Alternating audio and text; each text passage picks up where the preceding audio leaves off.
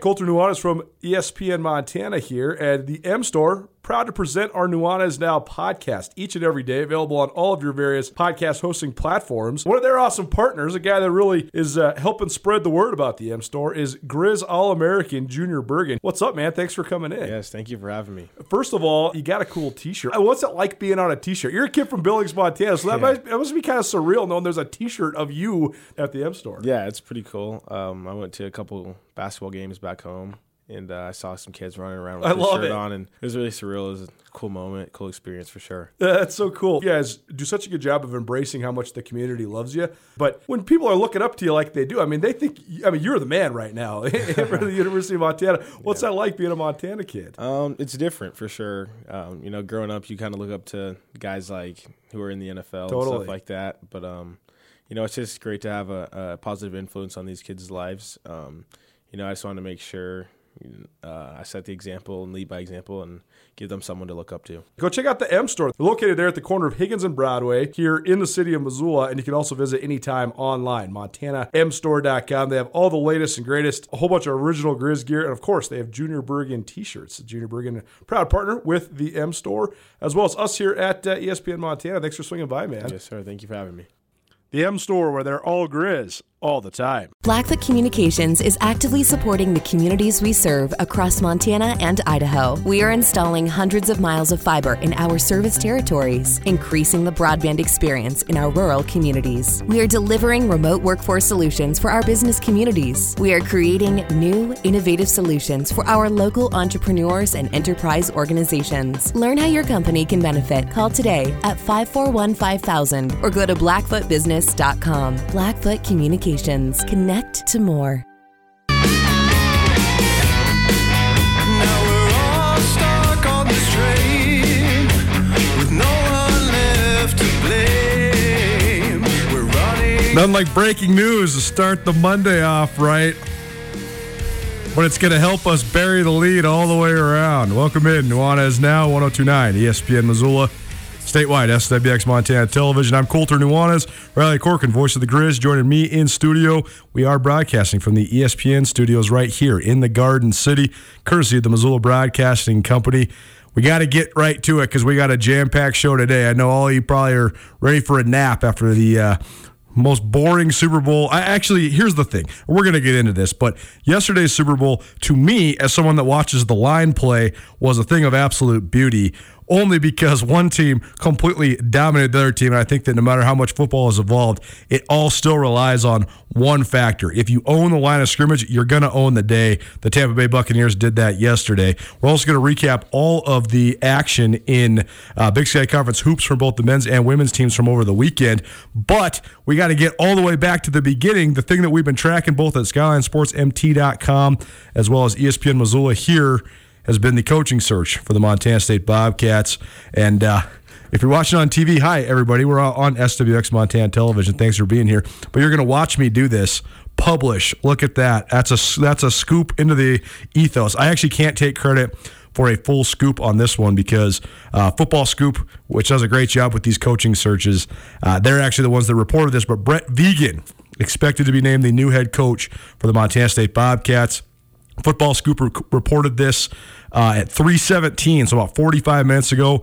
I got two sources connected to Vigen to confirm. So it looks as if, unless barring some sort of uh, unforeseen circumstance, which we've already seen twice, and we'll get into, Brent Vigen, the offensive coordinator for the Wyoming Cowboys, expected to become the new head football coach at Montana State University. You're listening on the radio, you already know it's 1029 ESPN.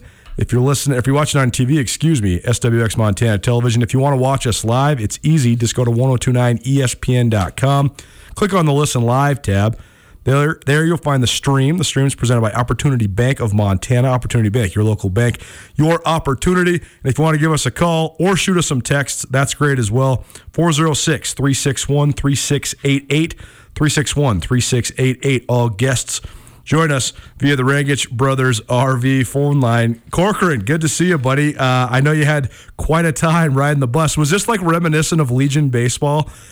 Oh, 100%. That's exactly what I thought about too on these long rides. You said go to Minneapolis for the Gopher Classic an hour. I mean, you're talking getting in a bus in Portland, knowing there's a nasty snowstorm for your last couple hours. Man. It took us about 12 hours finally to get home. The last couple hours were brutal. We came in late Saturday night, and from uh, about Coeur d'Alene to Missoula, we were going about 10, 20 miles an hour. Just a nice cruise through Lookout Pass. It was uh, it was brutal to say the least. I, I got to ask you this: the we both grew up in Montana, so taking these long bus rides, they become a part of your life. And like when you're in high school and stuff, I mean, you you hardly consider how dangerous it actually is. You're sitting there thinking, "Oh man, like pops gave me a 20 spot. I'm gonna eat some candy and some popcorn Let's on the way back. It's like we're gonna kick it with my friends." And I remember, I mean, like when the double A schools would play Billings we would have to ride together. Us and Hellgate and Sentinel would ride together to go play the, what they called the Magic City Classic. To we wouldn't bring the JV or anything; just the varsity would go over, and we used to always be like, "Well, how are we going to ride on the bus with Sentinel guys for like seven hours without getting in a fight?" But regardless, you don't really consider just the the epic travel that exists in Montana and around um, just the Rocky Mountain West, you're on the bus with a bunch of guys from California. Like, what do these guys, what do all the Grizz basketball players think when they're going through Lookout Pass? Because that is not a, a, a safe place to be. Well, not only the California players, but Josh Bannon. He was in the, the He's row behind me. Yeah. He's looking out, kind of thinking, are, are we going to be okay here? I mean, Right? just I mean, you got the snow going sideways. We're we're down. We're on the rumble strips back and forth, and it is. It's an eye-opening experience for those guys. Even driving through passes, and it's kind of funny just watching them observe when they look Sure. outside. They're like, "Wow, this is this is something that's totally not in the realm of what they do in California." But uh, I think a lot of the decision that helped, of course, uh, safety concerns number one, but number two, there was a lot of success when the team bust out to Washington. So tried to duplicate that success. So that's the that's the second ride to the Pacific Northwest and going. But it's uh it was a long haul, and especially after a loss, you know, I mean, if you'd like to pick your wins or losses, it would have been nice to have them flip just for a happier bus ride home. Montana split uh, at Portland State this weekend. We'll get into that. By the way, this is the Montana basketball slash football hour. It's supposed to be the Montana basketball hour, but we've had some so much football stuff going Bonus. on. We're just doing football and basketball. It is presented proudly by Stockman Bank of Montana. Stockman Bank, as Montana's brands of banking, Stockman Bank is a proud sponsor of Grizz Athletics and Montana State University as well. Thanks to all the players for all their hard work and dedication. Go Grizz, go Bobcats. Stockman Bank, Montana's brand of banking. So let's get into the the uh, news of the day. Only the only in Montana could the coaching search at Montana State overwhelm a big week of Big Sky Conference basketball, as well as, of course, the Super Bowl. We will get into the Super Bowl in the second hour. By the way, our good buddy Anthony Knockreiner is going to swing by. Uh, Anthony hosts a daily radio show up in uh, Kalispell, Knock On Sports on KGEZ, and uh, he's from Florida he's about as big of a Tampa Bay Bucks fan as I know, and so we always have him on because it, it is different from just you know our perspective. I mean, this guy actually grew up going to Bucks games, so he, it's in his blood. So we'll have him on in the second hour to talk about. Uh, the big game, and of course, we'll recap all the hoops action from over the weekend. But uh, like I said, 45 minutes ago, Montana State has a new head football coach, and this closes what's been uh, an absolutely uh, tumultuous saga 17 days, right? I think 17 days. And this was like a coaching search that I've never covered before because there was a whole bunch of um, factors that were completely unique to any search that I've ever covered. I've covered searches for football and men's and women's basketball coaches at both Montana and Montana State for more than a decade. Always the opening was because either the person that had the job before was terminated or their contract was not renewed, or that person got a different job. In a lot of ways, a quote unquote better job, or you know, a move up in the college football ranks or the college basketball ranks.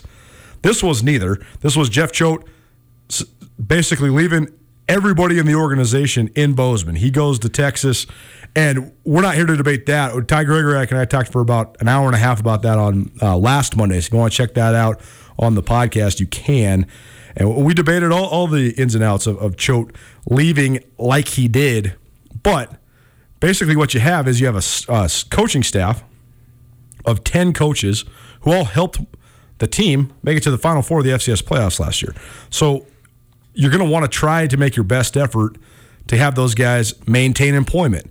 That said, it's a very precarious and tough situation to try to recruit a head fo- football coach and say, hey, you can't hire your own staff. You got to keep this one. It's a give and take. I think that there's going to be some flexibility here. We've already seen Eric Frazier, the wide receivers coach, move on to take a position with the Tennessee Titans. Uh, Kane Ioane, defensive coordinator, has already moved on to, to go to Boise State in the similar position.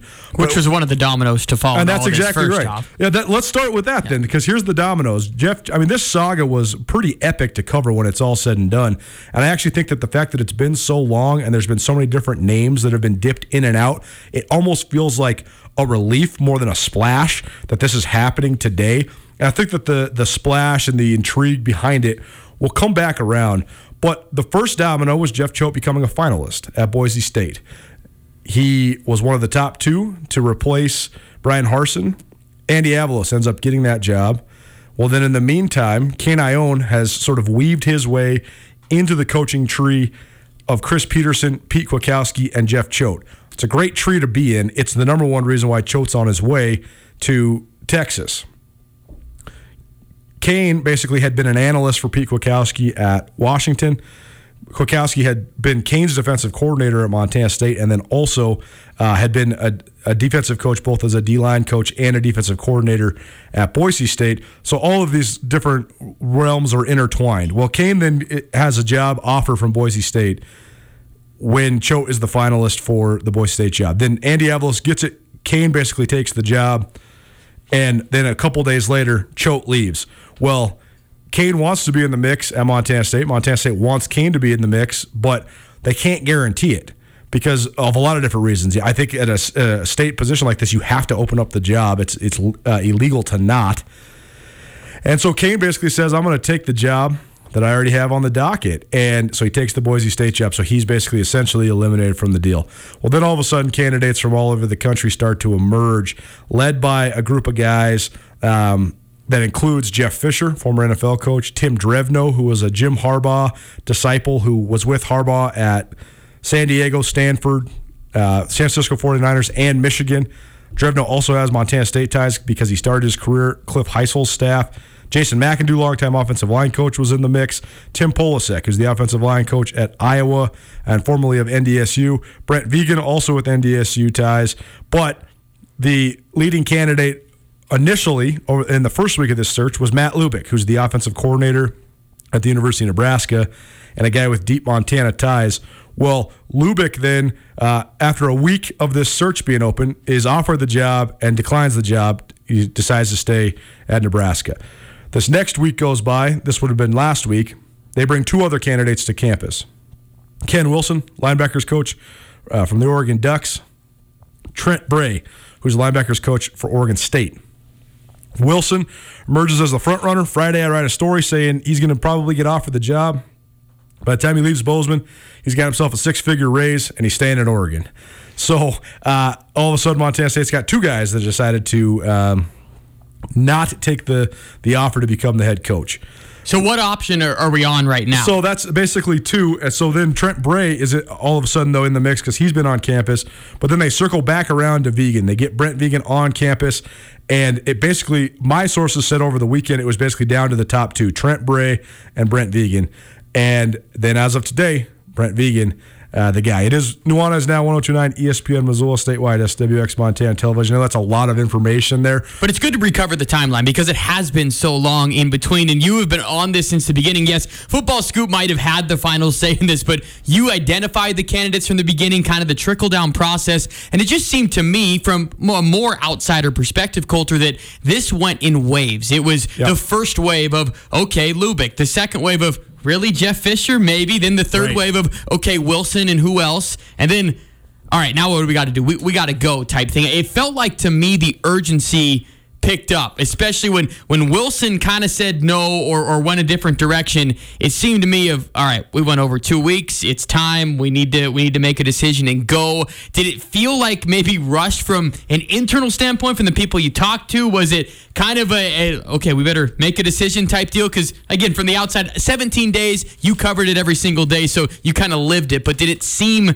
almost like all right, it's go time now? Yeah, eh, eh, the thing that's so interesting to me is that when you talk about who was in the mix, I thought that there was several candidates that would have been great fits, and that's that's why this is such a unique situation where you're talking about a, a priority on possibly retaining the staff, as well as a roster that's flush with talent. I mean, with this being a zero year, Montana State, if everybody returns, they're going to have 42 seniors on their team next year. 42. Oh, wow. That's crazy. That's I mean, who wouldn't want to walk into Who- that situation? exactly. You, you have a team that's ready to go while also being able to kind of retool for the future, knowing that you're getting 42 out the door, and it's like, okay, now I can make my imprint on it after this big year. and that's why the the question of do you want to hire for the 2021 season or do you want to hire for the long term? I think that they were trying to find a guy that fit both, but it seemed to me that uh, initially they were looking for a big splash as well as a guy that could handle the long term more than the short term. Hence why Jeff Fisher was probably not the name. Exactly. With the way that this roster's built, they return four out of five starters on the offensive line. They return a stable of running backs, and they should have one of the best front sevens, not only in the conference, but in the country. They still have gigantic question marks at quarterback. They are largely one dimensional on offense. But when you run the ball for six and a half yards a carry and you rush for 300 yards a game, it's kind of hard to say that it's it's a completely deficient offense. It's just a one dimensional offense if you're going to hire a guy like Matt Lubick, though, who's been with David Cutcliffe and you know a variety of guru offensive gurus, as they would say, okay, that's all fine and dandy. But is he going to be able to coach in the style that these guys are accustomed to? That was going to be the biggest challenge, I think. Is there's a variety of ways to win football games. You were in Bozeman, and Rob Ash was the head coach. Rob Ash was uh, 100% an analytical guy. He, th- he thinks you win football games based on strategy and execution. Emotion is far down the list of why you win football games. Jeff Choate was the exact opposite of that. He thinks that the only way you win football games is just fire brimstone, just straight up. We're gonna have all the passion in the world. We're gonna just out physical you. We're gonna we're gonna get you into a bar fight. Is what basically what they wanted to do. So how's the roster of players? I mean, that's how they've been coached. So how do you find a guy like that? So then when you're talking about former offensive line coaches like Tim Polasek or uh, Tim Drevno or uh, Jason McIndoe, seems like those guys immediately would be good. But what is their actual plan for the long term? Can they run a program like? Are you going to have two good years and then crater the thing? I, I don't know. I don't know.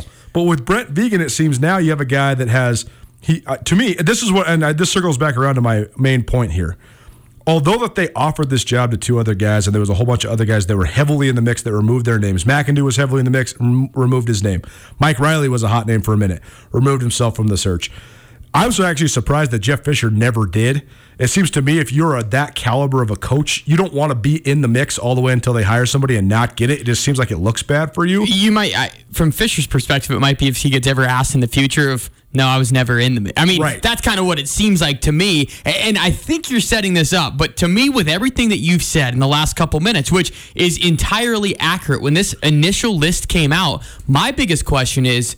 How is Brent Vigen not a top candidate at the beginning? Exactly. I don't understand it because he does seem like a great fit on paper. He understands the FCS ranks. A long time career at North Dakota State. For for ones that aren't familiar, he was a tight end for NDSU during their dominant run in the, the mid 90s, and then he coached at NDSU all the way until 2014, I believe. and then he goes with Craig Bohl down to Wyoming, elevates himself to be a coordinator. He And, knows. and, and it's also worth noting too that when uh, Chris Klieman took the job at Kansas State, Brent Vigen was a finalist in North Dakota State. A lot of people thought he was going to be the guy, but then they ended up promoting internally, and they went with Matt Entz instead. Okay, that, that is a big factor in it too, because you look at it, Vigen checks all the boxes. Because the short term and the long term, I think, is an important element for everyone out there to to when they're asking questions about, well, what happened here with Montana State? Why did it take so long? Because you had a couple of guys that were great fits, but they did not align with the long term vision. Of course, Montana State does not want to brand themselves right now as a uh, a stepping stone job or someone that's only going to be there. They're trying. They're building a facility project in the south end, or north end zone, I should say. It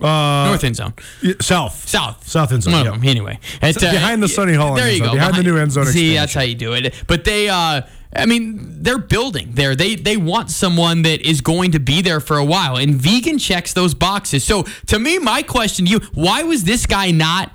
Dare I say the number one candidate from the very beginning? Why did it take 17 days and two or three people to say no for them to circle back to someone to me from the FCS ranks? They get it. They understand what it takes to win here. So I don't know why he wasn't maybe number one, number two from the beginning. Yeah, that's that is interesting because the the initial names that that dropped when Choate first left over that first weekend didn't include these NDSU guys, but then by the first full week, then these both Polasek and Vigen were uh, in the mix.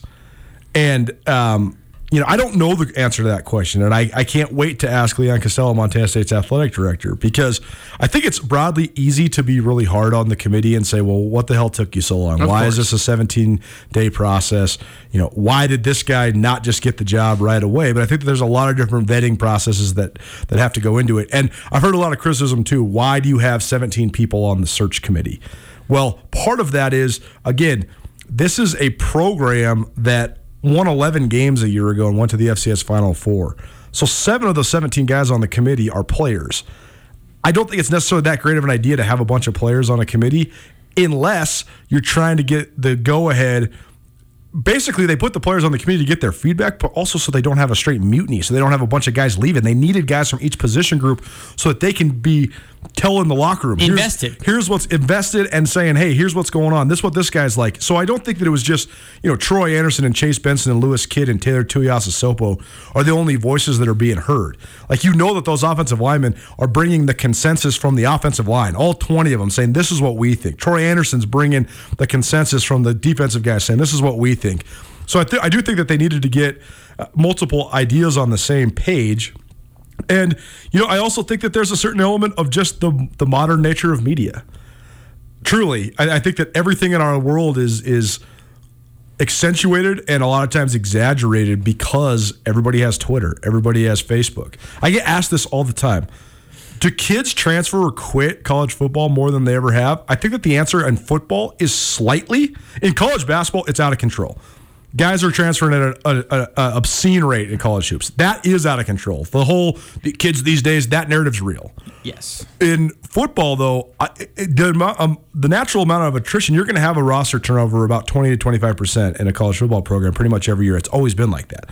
The difference is that when, you know, the ninth string running back who's been on campus for one year leaves, Skyline Sports tweets about it. Exactly. And I hate saying it this way, but it, it's kind of how this trans how you can differentiate the transfers from the football side of things to basketball. In football, it seems it's more trimming the fat. Right when when you're going through For a sure. roster, and that's no disrespect to anyone, but it's more of like, okay, your core of guys, Yep. they're they're gonna stick with it, trim the fat. Maybe the guys that don't want to be there, and it's not a good fit schematically, all those things. Those are the guys you're seeing transfer from the football side of things. From basketball, you might see the star of a, of a crappy team that is averaging 14 and 10 go, hey, I can go play on a better team with a, in a better location in a better league. Long story short, circling back to Vigen, the core players, you're right, that are on the committee are going back and and telling these guys basically I mean, the, the question within Bobcat football right now is okay, can we sustain this thing? We do not want to take a step back. Well, how do you do that? You keep the core of players together. You keep the core bought in to where they are going to see a Brent Vigen. If you're if you're a lineman right now for Montana State or a running back, how can you not love this hire that they are because they are bridging the gap as closely as they can from a style standpoint of where their roster is at. And then it's up to Vigen to kind of go a direction from there. But knowing that the transition might not be as rough as it was. I mean, if you bring a Lubick in or someone to go spread and everything in between, I, think it's important to note with Vigen as well. We talk a lot about quarterback development. I already know we're already going to the next stage here of, of analysis, but hey, we'll bounce all around. I know we'll talk about Brent Vigen plenty on the show the next couple days throughout the week. There is this guy in Buffalo For sure. named Josh Allen that he recruited, he coached, he developed him, and he went to a obviously as a top 10 NFL draft pick. So I think that has to excite Bobcat fans more of okay, this guy's coming in, he's he's sticking to our strengths with big O line play, and maybe maybe Montana State can develop a quarterback too during his time. And it's not just Josh Allen, right? It is Nuanez now 1029 ESPN Missoula statewide SWX Montana Television. Riley Corcoran in studio with me, Colter Nuanez. It is the Montana Football and Basketball Hour pre- presented proudly by Stockman Bank. When you bank with Stockman Bank, you receive personalized customer service and your phone call is answered by a live person every time. Their highly skilled and personable bank staff is dedicated to making it easy to transfer your account and meeting your overall financial needs. Blending traditions, Western values with modern conveniences and state of the art technology, Stockman Bank provides time tested products and services from people who truly care about you and your financial success. Stockman Bank, Montana's brand of banking. It's not just Josh Allen, right? They brought Brock Jensen to North Dakota State. And, and if it wasn't for the three guys that came after that, Brock Jensen would be considered one of the great quarterbacks to come out of the FCS in the last 10 years. He went to the NFL. He was a backup for the Miami Dolphins for several years. Now he's in the CFL. Great player. Then they brought in and developed Carson Wentz. Vigen didn't get to see that all the way to his fruition, but he also helped recruit and start the development of Easton Stick. And then Josh Allen. So you're talking about Jensen was a six round pick. Wentz was the number two overall pick in the entire draft. Uh, Stick was a fifth round pick, and then you coach Josh Allen. Here, the thing is, they know how to recruit and develop quarterbacks. It's very clear. The biggest knock I've heard on Vigen from the people that cover Wyoming is that, well, why didn't we use the stud quarterback that we had? That's the thing that's crazy is when you look at Josh Allen's production in college is largely negligible. He's he had very pedestrian stats. It's amazing that in the NFL, like year two and year three in the NFL, he's just blown his college stats completely out of the water, and it's because they're running a completely different system. But that's the irony of this whole thing is that they brought Josh Allen in, they developed him, and a lot of people would say they didn't let it, they didn't cut him loose. But on the other hand, not cutting your quarterback loose is probably the style Montana State needs right now. Yes, it fits exactly with where MSU's at. And I think, I, you know, of course, you're scrolling through Twitter the 15 minutes when everything's blowing up. And I saw a couple comments from Wyoming fans of, uh, okay, great, three dives and a punt. We get that out of the way. So there's always going to be just the, the, criticism of a style and everything in between. But when it comes to Brent Vigen, there there is nothing to talk about as far as he knows how to develop quarterbacks. And I think it's super exciting if you're a, a Montana State football fan right now to come up on this guy's name because I think this the narrative around this search was, oh man, oh man, we're, we're down the, the ladder as far as choices, fifth, sixth, seventh choice. And it turns out to me on paper that this guy, I mean, he checks all the boxes. Sure. Now, my question to circle back to now is how much of the North Dakota State success plays a part in this because we've seen it. I mean, even from the top level, right? And I'm going very quickly on this, but you go Belichick in his coaching tree, Nick Saban in his coaching tree. What, right? That's NFL rank and the FBS rank. Well, in the FCS rank, who is it? It's North Dakota State. So you try and grab a piece of that success anywhere you can. How much do you think that played a factor, if at all? Or is it just now easy for us to look at hindsight and be like, oh, well, hey, he's got the North Dakota State flavor, knows how to win over there, too? That's the interesting part too. Is if, if you wouldn't have had all the reporting that we did at SkylineSportsMT.com, You ruined it, Colton. You ruined it. and and you, I think that the the timeline is up for criticism no matter what. That said, I think that if Montana State hired a guy who was an FBS offensive coordinator who had won three national championships at the premier program in the FCS, I think you'd be pretty excited about that. And, and I think that that's the other testament to Montana State. There's two factors here. One, I think the fact that even if you want to bemoan this and say Montana State didn't get their first or second choice, or there was a bunch of guys in the mix and they ended up having to go with this guy, the fact that Brent Vigen, even if he was your quote unquote fourth or fifth choice, the fact that that's where you're at as a program, I think is a good place to be. The other thing is, too, though, I thought that this search put on just high alert, such a stark magnifying glass on truly the gap between the premier programs in the FCS and any program that's in the Power Five. When you offer a guy a job and he walks out the door and his phone rings and he gets a six figure raise before he even gets to his truck, how do you compete with that? You can't. And that's another reason why, even going back to Jeff Choate, I mean, it wasn't even a decision. When you put Right. the money, I mean, come on, it's a different level that they're playing. Brent Vigen, don't kid yourself. Brent Vigen is still taking a pay cut.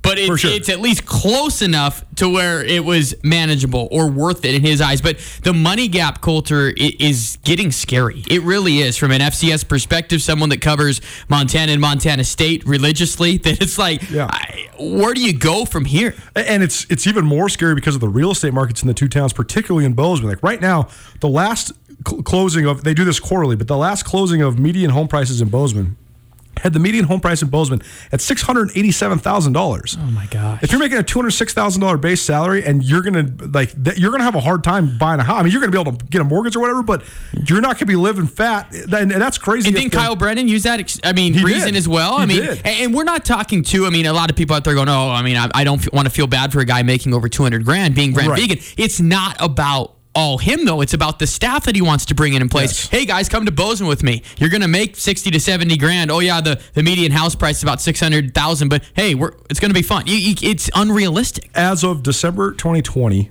the medium home price in Lincoln, Nebraska is $224,000. Matt Lubick is making $550,000 in Lincoln. So you got five hundred and two. Okay. So you're Yeah. basically you're saying you're asking a guy to take a three hundred fifty thousand dollar pay cut from his base salary to come to a place where a house is going to cost three times the amount of money. It's just not going to happen. I mean, you have to have an incredibly special and passionate person.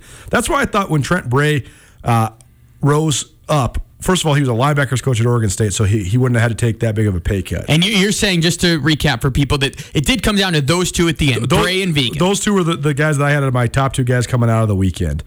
And uh, Bray, whose father, Craig Bray, was Dennis Erickson's defensive coordinator for uh, about 25 years. They were together at uh, Idaho, Wyoming, Washington State.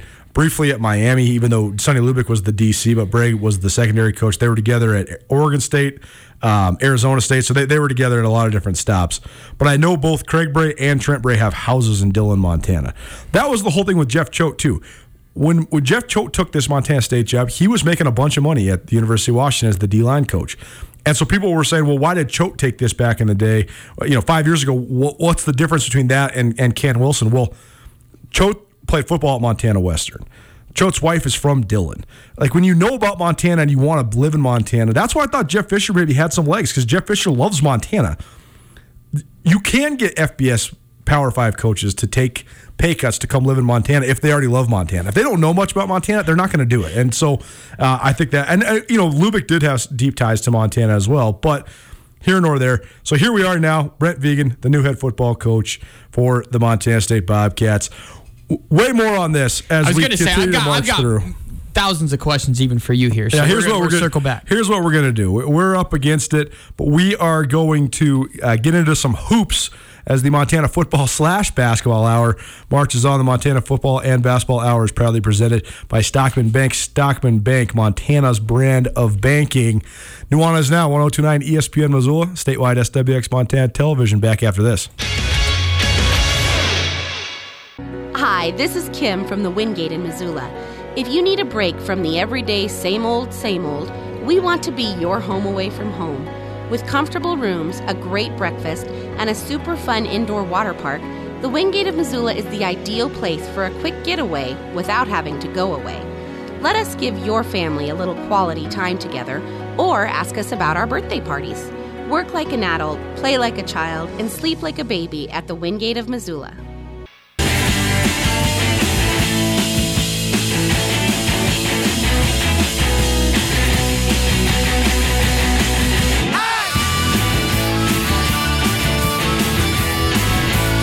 Standing on me now? I can't tell you the feelings that you get when you're a journalist that chases these stories.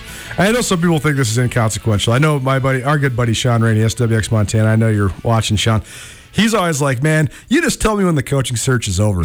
Like, I'll, I'll analyze it when we know who the guy is. You can go sit there and chase all your candidates and whatever. But me, I don't know. I love it. I think it's really fun. I think it's really fun to reconnect with all the people that you get to reconnect with. I mean, I've talked to like 75 former coaches and players it's cool to just you know be able to talk to those guys and, and reconnect with guys and it's also cool because it reminds you just how much people care about the programs that we cover Oh my gosh, I think that's the biggest takeaway from all of it. I, I kind of compare it a little bit to National Signing Day, and where Sean's at, I'm kind of more for that on National Signing Day. Just just tell me about the guys once they sign, rather than right. chase them around of okay, their final three or this and this. But the coaching searches, I'm fascinated by every angle of it, and just the connections too, right? I mean, you mentioned to go, okay, well Bray because of Erickson's defensive Yep, coordinator, like yep. it- everybody is connected, and the coaching circles and collegiate, just collegiate sports in general, you'd be surprised at how much it's all about who you know, not what you know, right? well that's what was so uh, funny about this coaching search too you talk about the 17 member committee well one of the members of the committee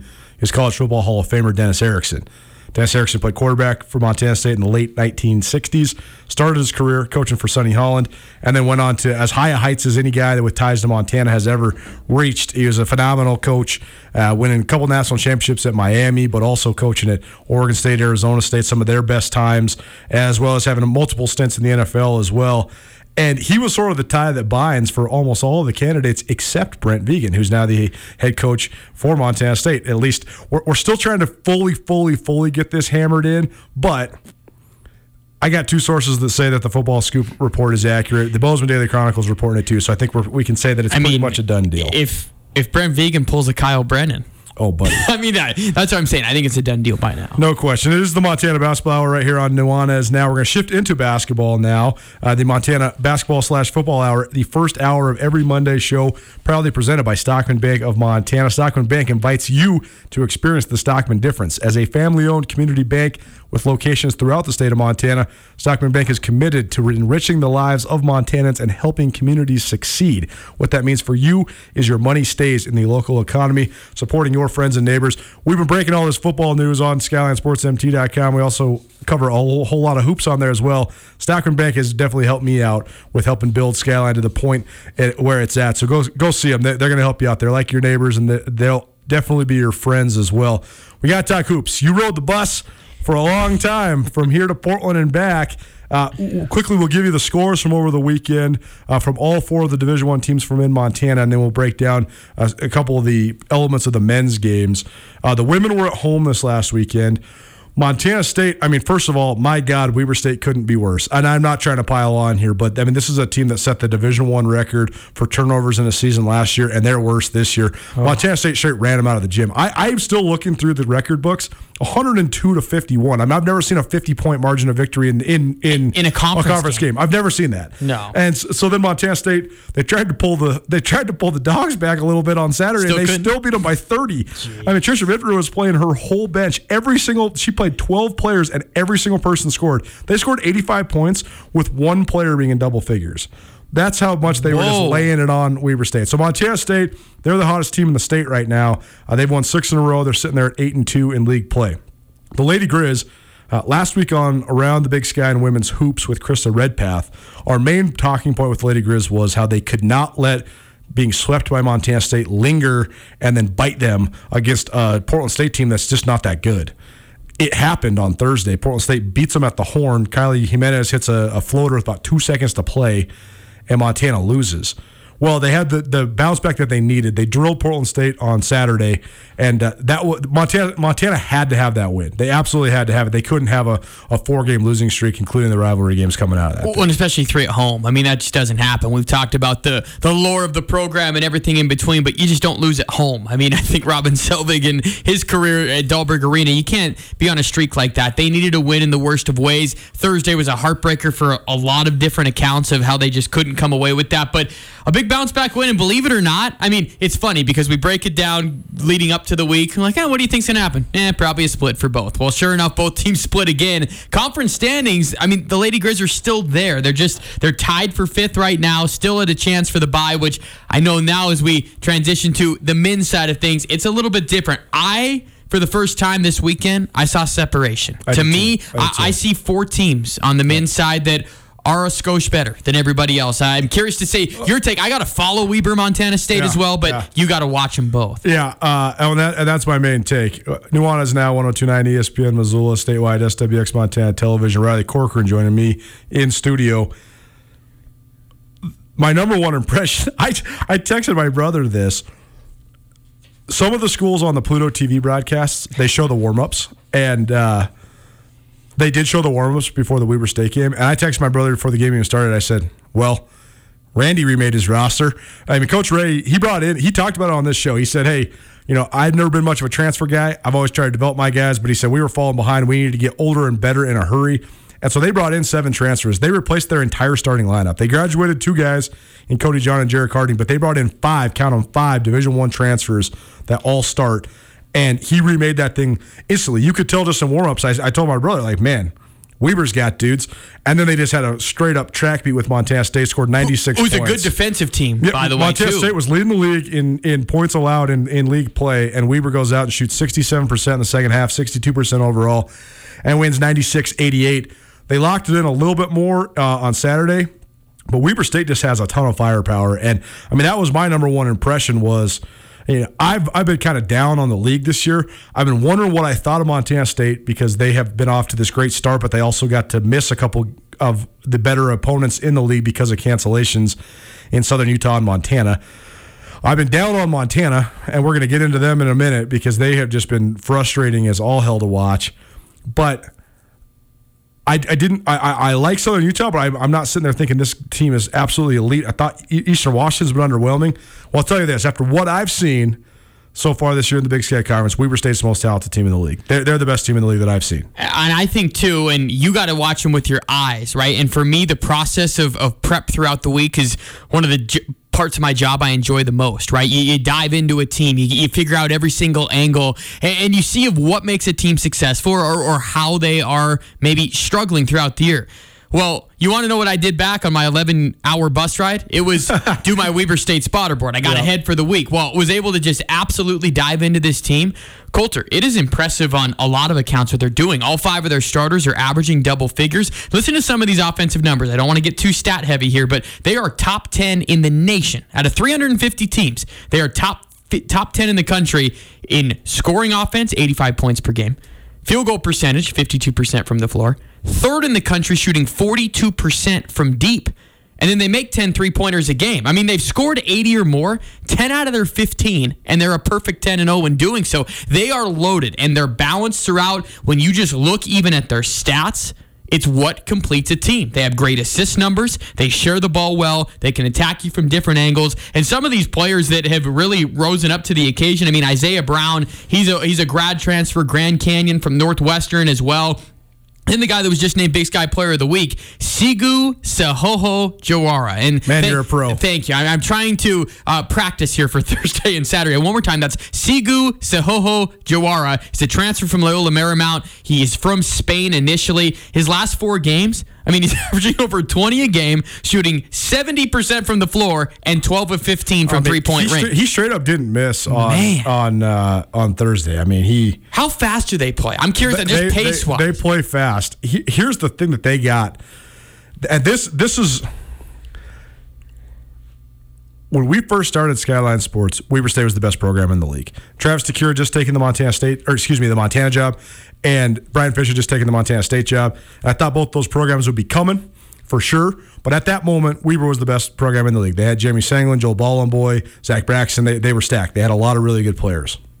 The last five years, they the last five years have been the last. I guess I should say the last four seasons have been the worst four seasons of Randy Rahe's tenure at Weber State. Four straight years without a Big Sky title. That's right, and four straight years without even a top three finish. Right? I think they might have tied for third one year. They- they- for Randy Rahe, sorry to interrupt here, 14 regular seasons he's coached, nine of the first 10 years, to your point, he's been in the top three, hasn't been since. So that drought continues. In the last two years, they're just under 500 in league play. So to further your point, Yeah, yes, I it's mean, been a down couple They, years. for they won the league five out of ten times in Randy's first ten seasons, and he was the Big Sky Conference Coach of the Year four times. And I just thought that a lot of different factors in their program had kind of fallen off. They weren't bringing in quite the same caliber of player. And that's not to say they didn't have good players. They had good players. They used, just used to have like the the two best players that we were the two best players in the league usually.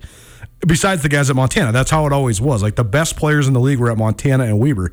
They kind of had a little bit of a dip in their recruiting. Well, here's the thing that that Coach Rahe has done, and this is such a testament to him and his staff. You can say, okay, we're going to revamp this whole thing and bring in a bunch of transfers. Usually that results in Southern Utah type regular seasons where you're up and down, nobody knows their rules, and maybe you're just hoping to peak at the end and then maybe you go make a run in the tournament, which Southern Utah has done with transfer heavy rosters the last couple years. When you watch Weber State play, they play fast, they got really explosive athletes, they got great shooting, but the thing that sticks out the most is they share the ball. And Coach Rahe said that on this show last week, and he, I, I'm hopeful he's going to join us again tomorrow. I'm pretty sure he is. Uh, but he he said that's that's where we needed to get to was sharing the ball. And now we are, and so now they have a little bit of momentum too. And so I just I think that they're a really scary team. I mean, they were the most impressive team I have seen so far. And it's going to be it's going to be a handful for the Grizzlies. Here's what we're going to do. It's the Montana Basketball Hour presented by Stockman Bank. I got some questions for you about the Grizz as well as this upcoming matchup against Weber State as well. So we're going to take one more break and come back at you with the Montana Basketball Hour right here on Nuanez Now. Blackfoot Communications is actively supporting the communities we serve across Montana and Idaho. We are installing hundreds of miles of fiber in our service territories, increasing the broadband experience in our rural communities. We are delivering remote workforce solutions for our business communities. We are creating new, innovative solutions for our local entrepreneurs and enterprise organizations. Learn how your company can benefit. Call today at 541 5000 or go to blackfootbusiness.com. Blackfoot Communications. Connect to more. Break it down.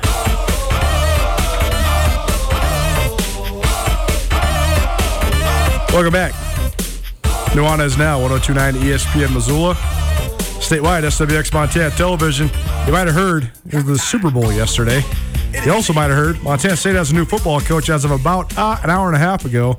But we got to finish up talking about basketball as we put a bow here on the Montana basketball slash football hour. Riley Corcoran in studio with me, Colter Nuanez, breaking down all things Bobcat football head coaching opening, Big Sky Conference basketball around the state of Montana. We give you a little recap of uh, the women's games and the Montana State series at Weber State. But now we got to get into the Grizz. Grizz basketball was on the road this weekend at Portland State. They struggled mightily on offense on Saturday, or excuse me, on Thursday. 24 turnovers, the most turnovers that Portland State has forced this entire season. And that's saying something because that's what they do.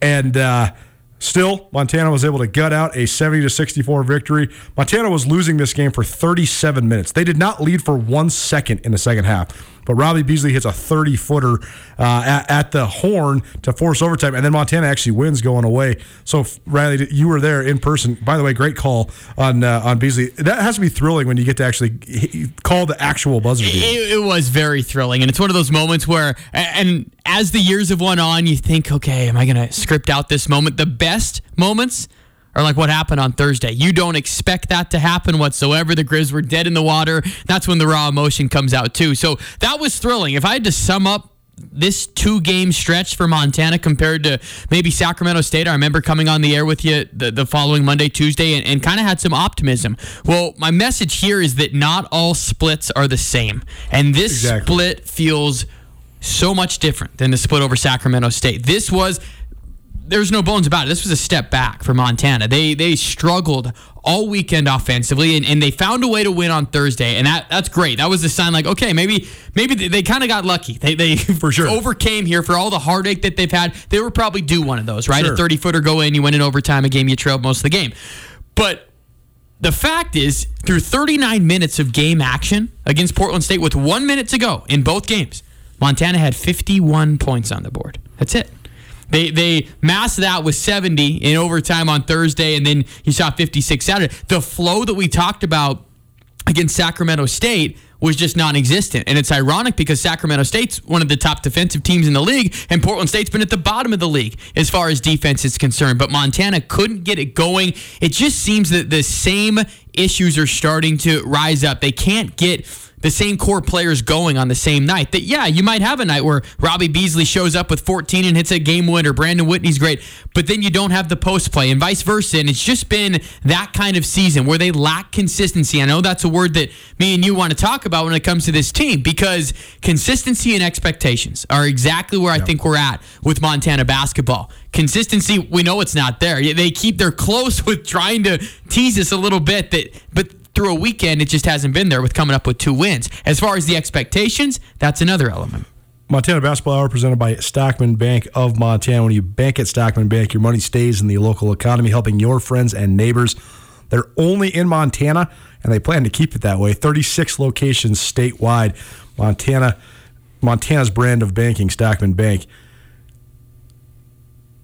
Oh, Here's what I, I- I said this when when Montana was two and four in league play, and they'd lost those four games by a total of what I think six points. I, I said on this show that I thought it was only a matter of time before they broke broke through, and then you'd have a uh, just a landslide of confidence for the team. Now they're reaching this point in the season where they don't have a lot of games left. They don't have a lot of easy opponents left. You can say, well, good for them getting a, a win on the road on Thursday, and it is a team that's given Montana problems. But let's be honest here. Portland State's the second last, second to last team in the league. And they were playing without Amari McCray, six ten seat. Who's, who's, who's the? I mean, he's a key to everything that they do. With the style that they need to play, they need to have a big guy. arguably their best player was out. Exactly. So it's, it, the win is you know you got to get it, but you shouldn't have to struggle like that to get the win. And, here's what I'm seeing when I watch Montana. You can talk about offensive execution, this learning this defensive system, that all this stuff, whatever. Throw it out the window. Montana's playing tight and they're not having any fun. Period. You can tell that there's no fun in the operation. And half of the if you're going to play for a really hard nosed, demanding coach like Travis DeCuire, half of what the success is going to come from is the passion for the game. I know that there's no fans in the stands. That's I think it's killing Montana more than any other mm-hmm. team in the league because you're going to have guys that play way above their level at home, and they're going to you know you're going to get guys to become fan favorites and all this. I mean, like Brandon Whitney would be a darling in Missoula right now if this freshman would be have, would have been playing exactly how he's playing right now, and he would have had the support of the community. All of a sudden, that adds to your confidence and all that. But I, I just see a team that looks robotic. They don't have flow. They're tight. There's no fun happening in the organization, and you just wonder uh, when is it too late to then re- regain and revitalize some of that confidence? Because here they are. I mean, this is uncharted territory now. Montana's four and six in league. Montana's never lost more than seven league games in an entire season under Travis DeCuire. Their worst conference record is 11 and 7. They're already right there. And they still have Eastern Washington and Weber State on the horizon. So, um, you know, I don't think it's time to panic because in terms of the overall program because this, you know, there is a track record here. They are very young, but I just think that they got to get back to having fun if they want to have any sort of semblance of being watchable. Because right now they're just they're not watchable. I mean, 54 and 56 points in regulation, or I guess 54 and 55 points in regulation.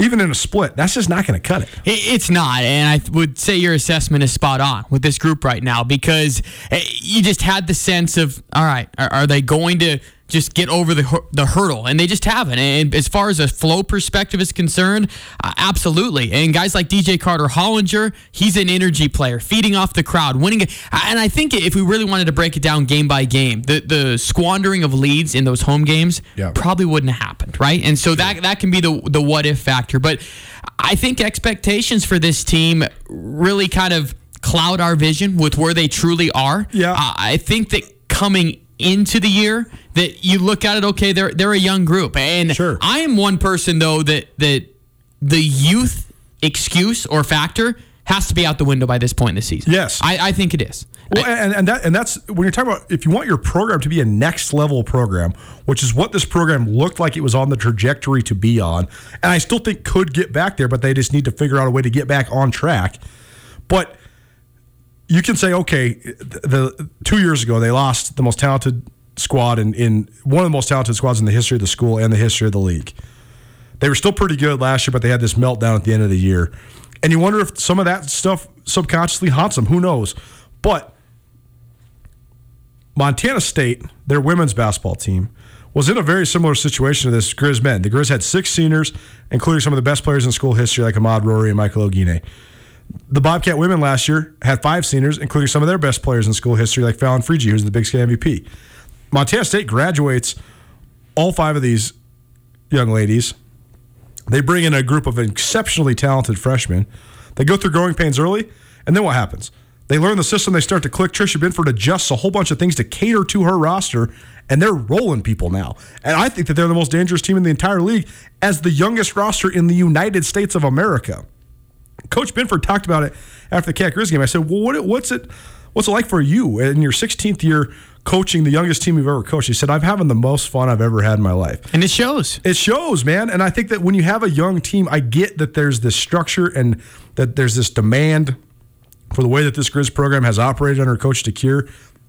At some point, I think you just got to loosen up and let the guys just go play. Because if, if it's run this set, run this defense over and over and over again, if you're thinking, you're not performing. And that's in all sports, but particularly in basketball. enjoy the process. It's an overused phrase in sports, but it certainly applies to Montana right now. They're not enjoying the process because it comes the the reward at the end is winning games, having the crowd. Well, they're not having either of that right now, and, and to try and overcome it is going to be tough for them to do at this point. They've never finished outside of the top five under Travis DeCuire. Yeah. It it would be a it would be really tough for this team to do that. Now, their next four games, I think it's safe to say they're the underdog. Two against Weber State, two against Eastern Washington. Then you play Idaho State and Idaho at the end. So you're down to eight regular season games. I- It seems to me at times, and we've had this conversation too, that if they just rolled the ball out there and said, "Hey, you guys go play basketball," Yeah. it might turn out to be just as efficient, if not maybe better, uh, sometimes on the And I offensive think that end. that's I think that's honestly where the youth actually does have a lot of validity. Not in that you can use it as a quote unquote excuse, but they just don't have a leader. That's the biggest difference between Montana. Like when we're comparing Montana Ben versus Montana State Yeah. women, Montana State's women are so young. They are. They anoint when when the five seniors left. They anointed a leader instantly. They said, "Darian White, this is your program. This is your team." Trisha Binford said that right Ex- away. exactly, and they put they propped her up. And I mean, I've talked with Coach Ben about it a lot. She said, "Hey, you know, Darian's a very shy person. She doesn't like the spotlight." But she told her like they they went in and said, "Here's all the things you need to be to be a leader, including talking to the media." Now, when you talk to Darian White, sounds like a straight savvy veteran. So I just think that that's where this Grizz team they're they're missing the guy to just pull you aside. I mean, that's I think that last year, honestly, a lot of the deficiencies of the team were completely overshadowed by the fact that they had a dude. Sayeed Pridgett. Sayeed could just bring everybody in and say, "Hey, boys, whatever it is we're going through, this is what has to happen." and he did. He took that team on his back multiple times throughout the course of last year too, which which did maybe cover up some of the the deficiencies that they had. well, it also helps that he, you know. It's, it's, it's you can lead by uh, verbal or you can lead by example. It also helps when you can just go get eight buckets in a Oh, row, you know. So he was special. uh, he was one of the great players that they've had uh, in the program's history. That's it for the Montana basketball slash football hour, proudly presented by Stockman Bank. Stockman Bank has 36 locations statewide. When you bank with Stockman Bank, your money stays in the local economy, helping your friends and your neighbors. They are only in Montana and they plan to keep it that way. There's a ton of Stockman banks in Missoula, so it's very convenient if you're in Missoula. But it's also very convenient because if you travel around the state, there's going to be an ATM or, or a banker to go stop by and see. You're always going to talk to a person, no matter if you see them in person or you call them on the phone. They're Montanans serving Montanans. Let Stockman Bank show you the Stockman difference today. Stockman Bank, Montana's brand of banking. Hour one in the books. Hour two coming at you hot. Super Bowl, Super Bowl, Super Bowl. And maybe a little bit more on Montana State's new head football coach. Plus, the Knock on Sports, Anthony Knockran are going to join us here in about half an hour. It is Nuanez now. It's finally starting to feel like winter around here, and if you need some nice winter gear, how about the fine folks at Sitka? They make awesome winter clothes, and they sell custom Bobcat Sitka gear at the MSU bookstore. You can shop online anytime at msubookstore.org, or of course, you can check out the MSU bookstore live and in person there on the Montana State campus. They also have some graduation regalia back in order there at the MSU bookstore. They have an awesome American Indian Council selection as well. Visit on campus anytime you need blue and gold, or visit online anytime, anywhere. MSUbookstore.org. MSU Bookstore, your best place for blue and gold on game day or any other day, located there on the Montana State campus.